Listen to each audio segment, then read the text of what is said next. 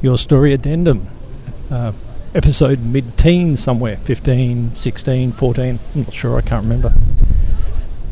I've been in London uh, a week now, and I haven't done one of these shows because I've actually been wondering uh, what to say about London. I'm a little bit a little bit confused by this town. Uh, all the other places I've been to, France, Prague. Oh, there's a bit of wind here. Sorry about that. I've got a windsock on, but may not be able to hide all the wind. Yeah, Prague, France, Paris, Berlin. They were all pretty easy to for me to sort of get excited about, but London's a little bit of an odd town. I'm currently walking down the banks of the Thames at South Bank, and there's a wind. There's a storm brewing. Wow, see if I can protect from the wind. Yeah, there's a bit of a storm brewing behind me. I'll try and shelter this microphone in the lee of my body. Um, yeah, but anyway, like I was saying, I've been trying to work London out, and when I first arrived here, I didn't. I thought I was, I was basically confused. I walked into the, the centre of London from where I was staying in Highgate the first day, and I was shocked at how poor the areas were that I walked through. And uh, I found it a little bit distressing actually. I thought, what a miserable place it is. The next day, I walked around some of the nicer parts of London and I saw that, yeah, there are some pretty cool parts. You know, some places where you can hang out and have a nice coffee and and enjoy life. But there's definitely a lot of places here where a lot of people do it very hard. I tell you, I've I've said it before about some other big cities, but this is definitely a case here. You'd want to own your own property and earn a hundred pound a year, hundred thousand pound a year to be able to enjoy the life in this town. And uh, if you don't, if you're doing it on Struggle Street, I reckon this would be a very hard town to live in. But a few other things have been concerning me, and and they're things that have been bubbling in the background ever since I went to Heathrow on the way to Europe. Got to Heathrow and the security was staggering. I saw first first time I'd ever seen police officers wearing full body armour and carrying high-powered weapons. That was frankly just plain disturbing. And here I've seen in London, I've seen police cars with riot shields that can slide down over their windscreens if they ever need them and I've seen posters in railway stations saying, "We, the police, are doing everything we can to make this place safer, and with your help, you know, we can keep the bad guys away." And and where was I yesterday? Yesterday, I was I was in a gallery somewhere, and a public announcement came over. Basically, oh, that's right, I was in the Science Museum.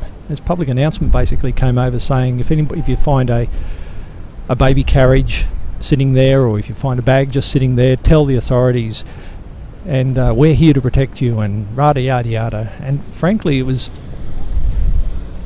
It could have been straight out of 1984. There was just this constant underlying hum of we are doing everything to look after you people, but you should be very afraid because there are some very bad people out there, and that's why we have more CCTV cameras in this country than people, and we've got to keep an eye on you, and all these cameras are here to protect you, and be afraid, be afraid, everybody. And you know, it's no different to any other city. You know, there's know, there's some thugs out there and drop kicks, I'd imagine, and and maybe there are people out there listening to this who'll disagree with me, but I just I just see this parts of the city being a lot more afraid than a lot of places I've been to. And the general populace. This is this is summer. Okay, granted, they're all complaining that it's not a very good summer this year, but this is summer, and everybody's pretty bloody miserable, to be honest. You know, I don't see any smiling, happy faces. I, you know, I bring my Australian charm to this place and throw a smile here or there, or "G'day, how you going?" and like my good Australian friends who are here with me, they they say they've done the same, but within a few months, the city wears them down. And uh, I reckon it'd do the same to me if I was living here. I'm just enjoying being here as a, a tourist, and I've got the energy to keep it up. So basically, I, I think it's a pretty bloody miserable city. Maybe it's the end of empire. Maybe it's the fact that the UK was once this great force that covered all the pink bits on the map, as the kids were taught in the early 20th century. the mighty Britannia Empire ruling all over the globe, and it's now a shadow of its former self. Maybe they've got a bit of a problem with that. Uh, I don't know what's going on. It's definitely a weird place. I, uh, it's definitely the easiest place for me to live in because they all speak English, but I think as far as being happy and joyous, it's definitely not a place I'd want to hang out. And don't get me wrong, as far as a tourist is concerned, it's great.